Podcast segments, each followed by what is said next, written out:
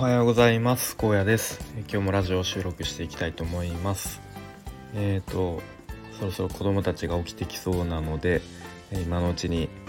えー、取り終えたいと思います。えっ、ー、と今日のテーマなんですけれども、え同一労働同一賃金から今後の働き方考えるという、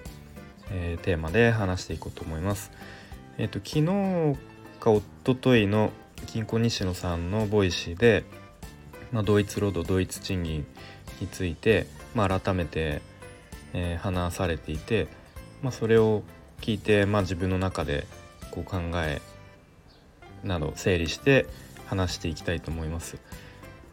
でまあ働き方今後の働き方というか、まあ、今後、えー、どうしていかなきゃいけないのかなって思った時にま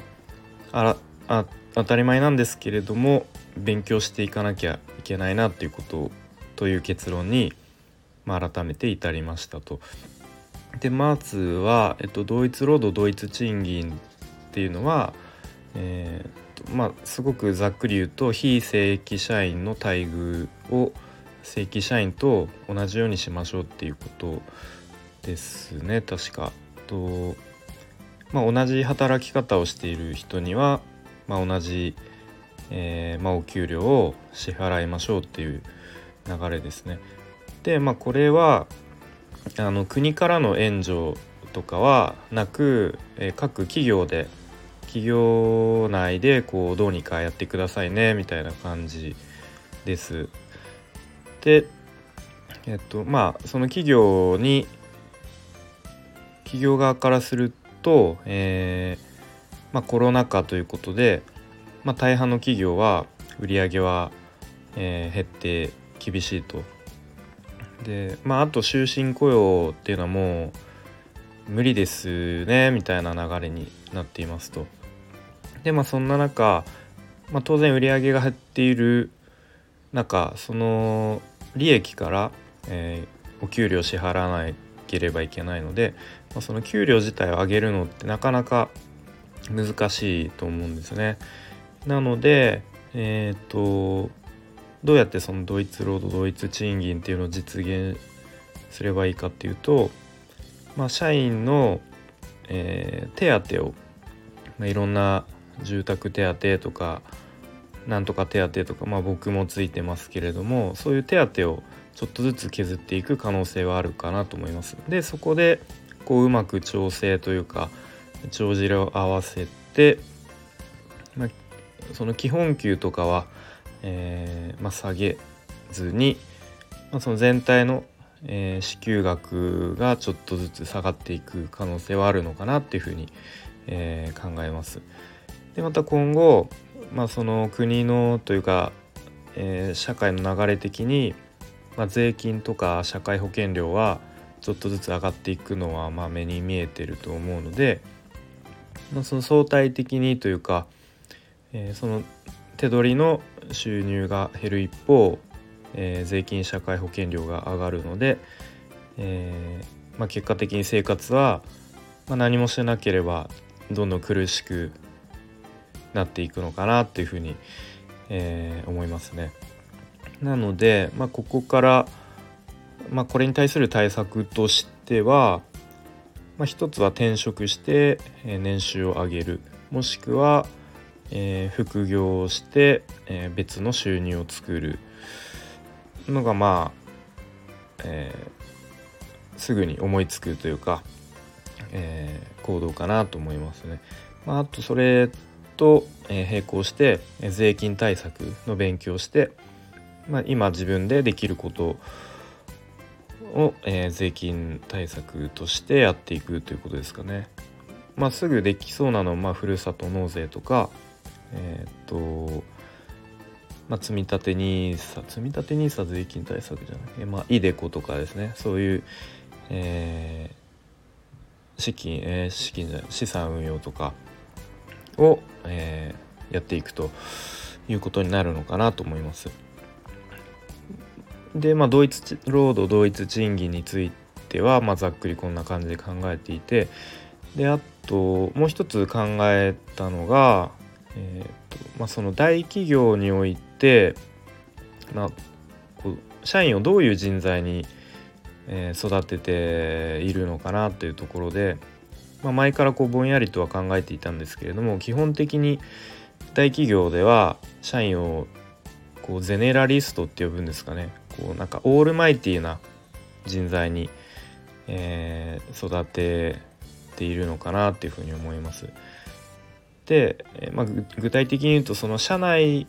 ちょっと悪い言い方すると社内でしか通用しない人材に、えー、なってしまうというふうに感じます。まあ、僕も、まあ、いわゆる大企業に勤めていて、えー、まあもう10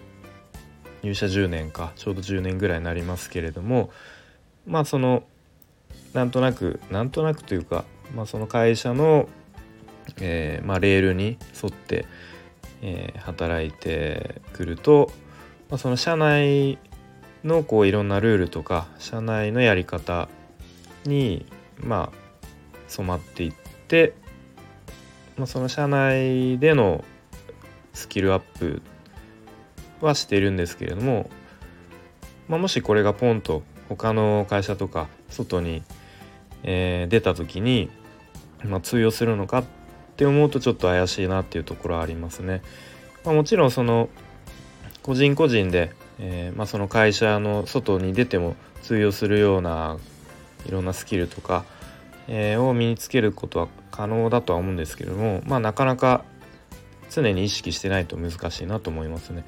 で今後はなんかジョブ型雇用とかいうワードも聞いたことはあるんですけれどもこう、まあ、そのジョブえっ、ー、と何て言うんですかその仕事仕事によってこうその専門性のある人たちが集まってでそのこう一つの仕事が終わったらこうまた一旦解散してまた次の仕事で集まるみたいなまあ、なんとなく僕の中でそんなイメージなんですけれどもと、まあ、さっきはゼネラリストを大企業で育てるって言ったんですけれども今後は、えー、一方でスペシャリストその専門的なスキルがある人が、えー、まあ、求められていくのか時代になっていくのかなっていうふうに思いますね。なので結構今よりフリーランスの人がどんどん増えてこうどんどんいろんな現場にポンポン、えー、携わっていくみたいなイメージなのかなと思いますね。なので、えーとまあ、僕みたいに大企業に入って新卒で入るとこうまあなんとなく敷かれたレールで、えーとまあ、大卒の人はなんとなくこう幹部候補君は幹部候補だからみたいな感じで、えー、まあ周りから言われて、まあ、なんとなく自分も、まあ、そういうふうに、えー、将来になっていくのかなみたいな感じでやってきたんですけれども、まあ、今後ずっとそのままでいくとちょっと厳しそうだなっていうふうに思いますね。なんで、えー、まあ、自分で日々勉強して何らかのこう専門性を身につける必要があるのかなと思います。会社からは別にそういうことをあのいちいち教わらないし別にあの勉強しろとも言われないのでもうここはもう自分で行動して、えー、勉強するしかないと思いますね。なので、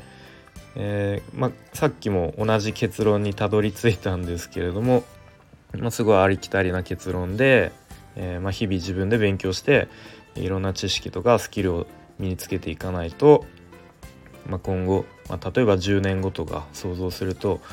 まあ、結構厳しいだろうなっていうふうに思いますね。まあ、自分の上司とか、まあ、その職場の、えー、っとまあ、40代50代の方を見ていると何もしないとあこういう10年後20年後にの感じに自分もなるのかなって思うと、えー、まあ、今の結構もう50代とかの人はこのままなんとなく定年まで行って、まあ、に逃げ切るというか出ると思うんですけども、まあ、僕らみたいな30代、まあ、20代もそうですかねとかは結構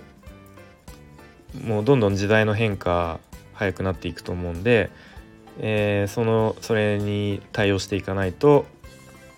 うん、厳しいなっていうふうに感じております。なので、まあ、今後も日々勉強して知識スキル身につけて、えー、まあ、少しでもこう10年後20年後豊かな楽しい人生を送られる送れるように、